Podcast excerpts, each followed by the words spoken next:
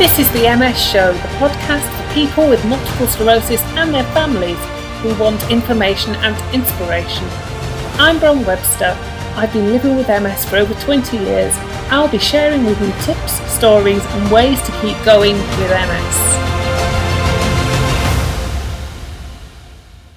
Today I'm doing a series wrap up and a series start, and this is going to be happening at the end of each series that I put together. We've just finished the diagnosis series. Uh, we've listened to four people's diagnosis stories. We heard Jo Livermore, we heard from Grant Miller, Rachael Tomlinson, and also Holly Ford. Spoke with different people. Some have had MS for a long time, and others that have been living with symptoms for a long time but weren't necessarily diagnosed at the time. And then there's some, some others who have been diagnosed more recently.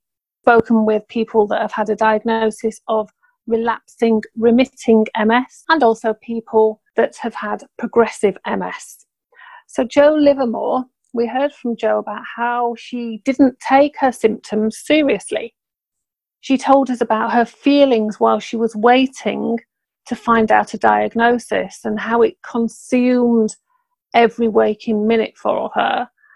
But as she's adjusted to living with a diagnosis, she's come to realize the need to slow down. And she's also recognized that working from home has really benefited her during lockdown. Jo's told us how she's now focusing on creating an active community in her local area, particularly for people who are out working still during the day, but they're living with MS. And Jo herself is still working full time. Then we heard from Grant Miller.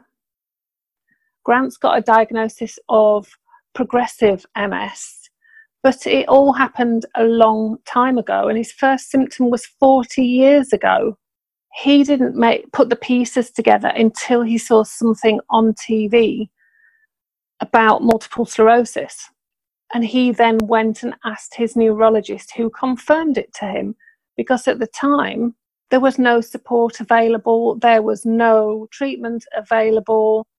And so it was a very, very different MS landscape.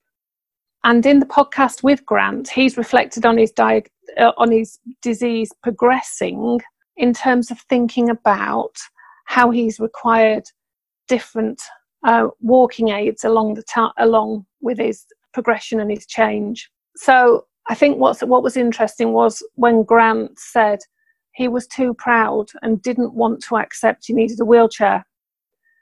But he came to the point where he borrowed a wheelchair for a weekend and he realized how much it was helping his friends as well as himself because his friends weren't having to hang around. So he transitioned to using a wheelchair much more. He's got a really positive outlook and he thinks what has helped him to adjust is starting to use different mobility aids before he actually needed them. So I think with Grant's um, disease and its progression, it's not been a rapid onset progression. So he has been able to start to use a stick or a wheelchair before he knew he needed them and then be able to deal with the transition. Grant's also said about how much he's grown in confidence since he started to use a wheelchair and how he can just now strike up a conversation with anybody. So he's got this really positive outlook and he's now keeping himself occupied and motivated doing wheelchair marathons for charity and I think is amazing. So Grant's medically retired, but he does work voluntarily for a hospice charity. Rachael Tomlinson has got a diagnosis of primary progressive MS, but that came to her later in life because Rachael's 53 at the moment and was diagnosed in 2018. But this all started back in 2013. And she discovered from her medical notes that she had been diagnosed in 2013 but never told. And she used to have a really stressful job that involved lots of travelling and long hours. But the fatigue that came with the multiple sclerosis became such a massive problem, added on to the cognitive problems that have really featured in Rachael's particular symptoms, that she's just faced a barrage of frustration and recognizing that she needed to leave work and give up work has been something that she's grieved for.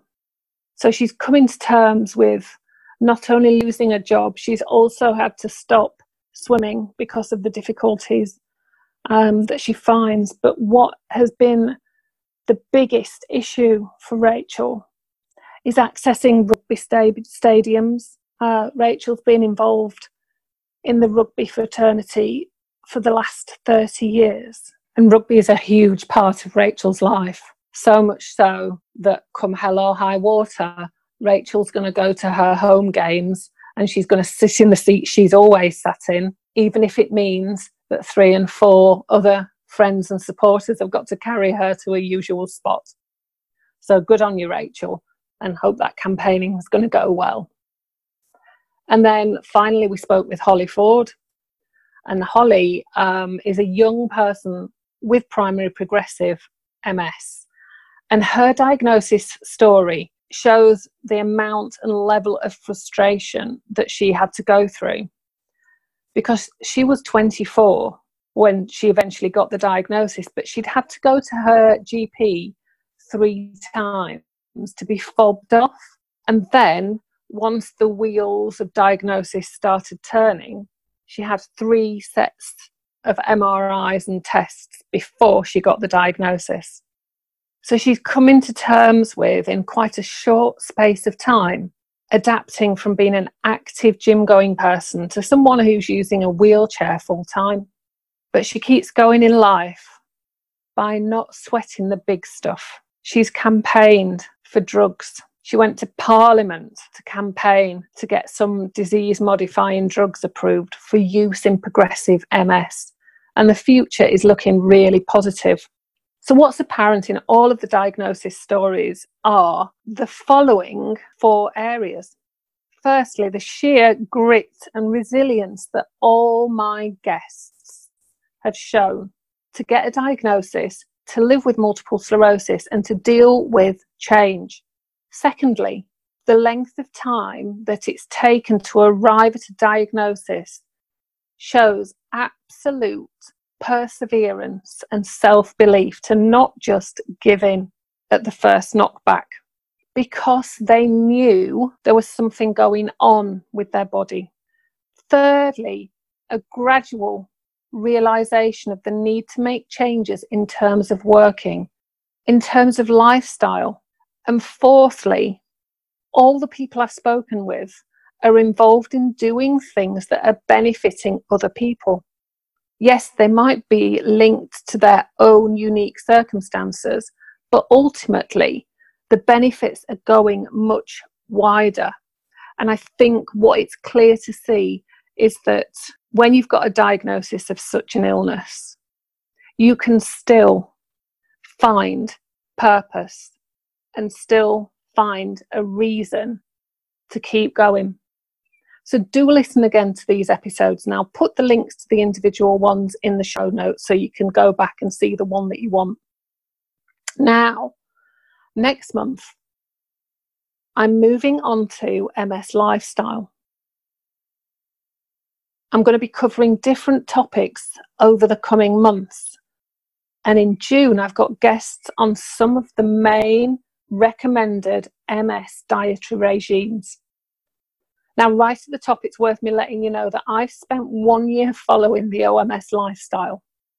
So I went vegan with fish, but I'm allergic to shellfish.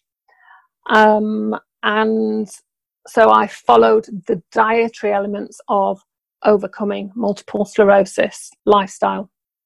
I've also spent another year following the Wahls protocol, which is many in many regards a complete opposite because it's organ meat um, and it's taking advantage of some of the nutrients that are in the offal that we often don't eat.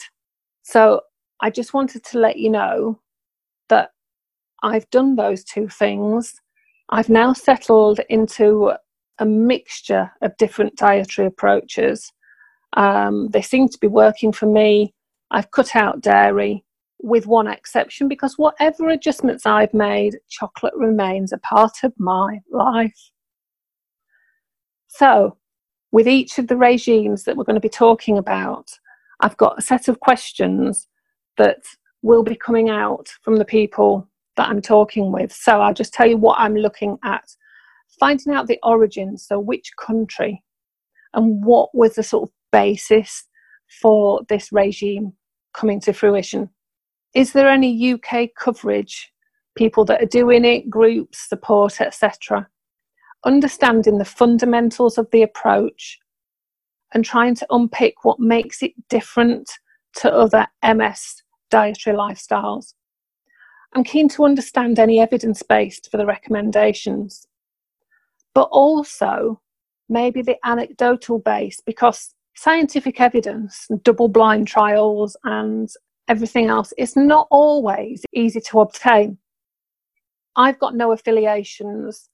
I'm not here to make money and to push certain things your direction.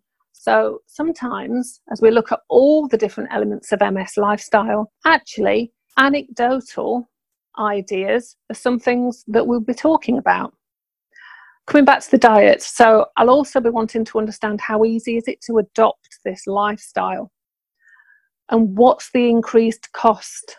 So, is it organic only? Do you need to get supplements? And then finally, how many people typically do we think are involved in doing this particular lifestyle? And are there any, any communities and support that you can find? So, hopefully, a very wide ranging view of the different uh, dietary lifestyles that are out there that you might find and read and hear about. So that's going to be a great month in June. Keep tuning in and take away what's relevant and useful for you. Thanks so much for listening to today's MS show. Please subscribe, rate, and review this podcast. And if you'd like to get more involved with the MS show, why not join our Facebook community? Just search Facebook for the MS show. Come back soon for another dose of MS information and inspiration. You've been listening to the MS Show podcast.